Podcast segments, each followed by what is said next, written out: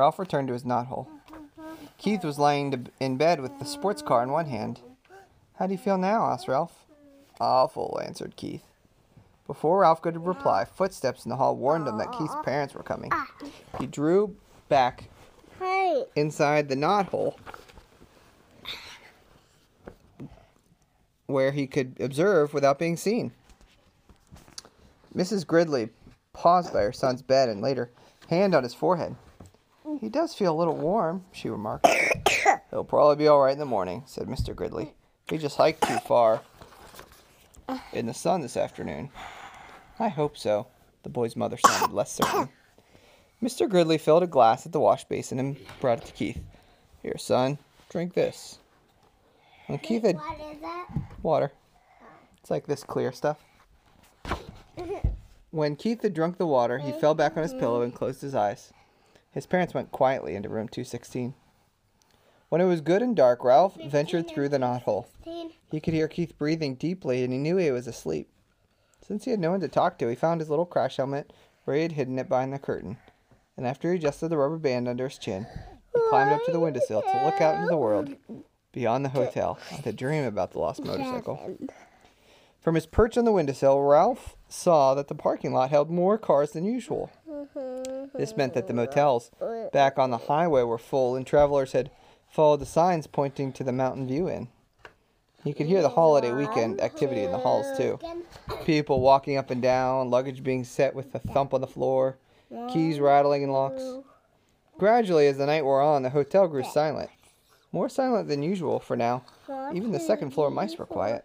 There was no scurrying, scrabbling, or squeaking inside the walls. five, In the silence, eight, nine, ten. Dad, yeah, Dad, um, you made a page. I don't, I don't think so. I don't know you didn't. Wait, You Dad, are what about- page are you on? What page are we on, Ada? Did one What numbers are these? did What one. num? What numbers are these? One, two, seven. Nope. What? Eight. Eight. One, two, eight, or 128. One, two, eight. A hundred and twenty.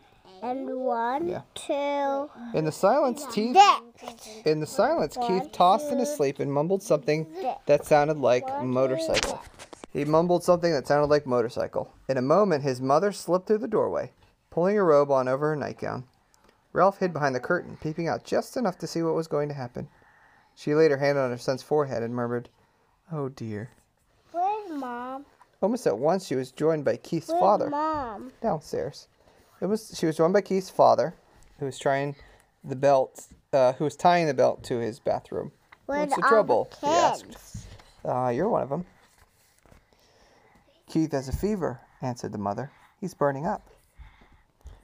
Have you ever gotten a fever, Ada? I think you have.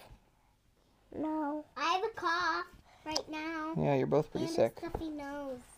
Ralph was shocked. About The boy really was sick. It was not too many peanuts or too much hiking. The boy was really and truly sick. The father turned on the lamp on the bedside table, and he too laid his hand on the boy's forehead. Keith opened his eyes. I'm so hot, he mumbled. Where I the want a drink. Where the kids? A music His mother pulled back a blanket while the father brought a glass of water and held up his son's head so he could drink part of it. Ralph watched anxiously, but this time he was not selfishly concerned about room service. Yeah, they're watching He was cons- Ralph was concerned about Keith, the boy who had saved him from a terrible fate in the wastebasket and who had trusted him with his motorcycle. The boy who had forgiven him when he lost that motorcycle and who brought him food, not only for Ralph, but his whole family.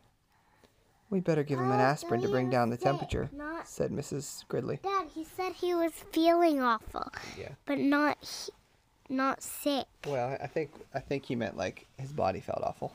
Oh, damn. Mr. Gridley started towards room 216, stopped and snapped his fingers as if he had just remembered something. I took the last one back in Rock Springs, Wyoming, he said. I had a headache from driving toward the sun all afternoon. I meant to buy some more when we stopped, but I didn't think of it until now. I should have thought of it myself, said Mrs. Gridley. I knew we were almost out. Never mind, I'll get some. Mr. Gridley picked up the telephone, listened, shook it, and listened again and said, That's peculiar. The line seems to be dead. They must disconnect the switchboard at night, said the mother. But surely there Wanna go to bed. is someone on duty at the desk downstairs. Every hotel has a night clerk. I'll go find out, said the father, and slipped out the door into the hall. I'm so hot, mumbled Keith. I'm so hot. His mother wrung out a washcloth in cold water and laid it on his son's forehead, her son's forehead. You'll feel better soon as we get you an aspirin, she whispered. The minutes dragged by. What's keeping him? thought Ralph. Why doesn't he hurry? The old hotel snapped and creaked. Keith rolled and tossed, trying to find a cool spot on the pillow. His mother wrung out the washcloth that in more cold water. When's Dad coming? asked Keith. His eyes bright and his cheeks flushed. In a minute, soothed his mother. He'll be here in a minute. I wish he would hurry, thought Ralph. Wait, what? He was. What was his dad doing? The dad, the dad was going to get an aspirin. What's an aspirin? That's a kind of medicine. Still, the minutes dragged. Is he going to the store to get it? Uh, he was going downstairs, but maybe that's what he's doing now. I don't know. Still, the minutes dragged. Finally, footsteps were heard in the hall, and Mr. Gridley returned at 2.15. He's here with the aspirin, whispered Mrs. Gridley to Keith. At last, thought Ralph. I thought he would never come. Mr. Gridley shook his head. There isn't an aspirin to be found any place. He sounded thoroughly exasperated. First of all, the night clerk was sound asleep on the couch in the lobby, and I had a dickens of a time waking him up, and I finally did manage to. He couldn't find any aspirin anywhere. Oh no! exclaimed the mother. Oh no! echoed Ralph's thoughts. What about that little gift shop off the lobby? asked Mrs. Gridley. It must sell aspirin. Locked up tight, and the clerk went home with the key, answered Mr. Gridley. Oh dear. The night clerk was really very nice about it, said the father. He even came up and looked in the housekeeper's office. How far is the nearest drugstore? Twenty five miles back on the main highway, answered the father. And it's closed at ten o'clock and doesn't open until nine in the morning. The mother held her watch under the lamp. It's almost one o'clock. It is hours until morning. She crossed the room to wring out the washcloth again. What will we do? What can we do? asked the father helplessly. I haven't telephoned the doctor, but there has been a bad accident back on the highway and he can't come. The night clerk said he would telephone the milkman before he starts his route at six and ask him if he can bring some aspirin, but he won't get here until seven or later. All he can do is wait. Keith tossed under the Keith tossed under the old washcloth. Mom, I think I'd like to go to sleep now, he muttered thickly. I guess that's all you can do, said his mother, and bent over to kiss his hot forehead before she turned out the light. Ralph did not even wait for the boy's parents to leave the room. As soon as the light was out, he leaped silently to the carpet, and by the time they had gone through the doorway into room 216, he had hidden his little crash helmet behind the curtain and was halfway through the knothole. Somewhere, someplace in that hotel, there must be an aspirin tablet, and Ralph was going to find it. He only wished he had the motorcycle so he could travel faster. That's the end of the chapter. Anything to say, anybody? Oh, um. Wait, Dad, what was I gonna say? Oh, Uh, yeah. I don't know. Oh, yeah. Um, so. I need to do the names again. I don't think you do. Yes. do So, um. Dad, Dad. do you think he'll Dad, ever find the Dad, aspirin? Do you think? Um, yes, he will. But Dad. What? So, um, so I've I only have one brother, um, three sisters. So my brother is the oldest. How many sisters? Huh? How many sisters? Oh. Did you forget? yeah. Actually, I have four Nope. sisters. I Nope. mean, wait, five sisters? Count them. Um, one, two, three, four, five. Yeah, five. Uh, so, my oldest brother is twelve. He his name is Paladin. My um my my oldest sister is um eleven, and um her name is Clara. And my um second oldest sister is Scarlet.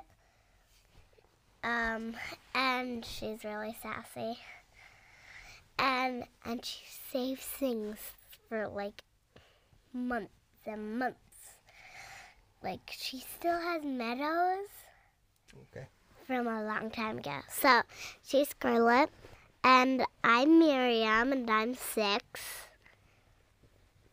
So Paladin James Murphy, stop!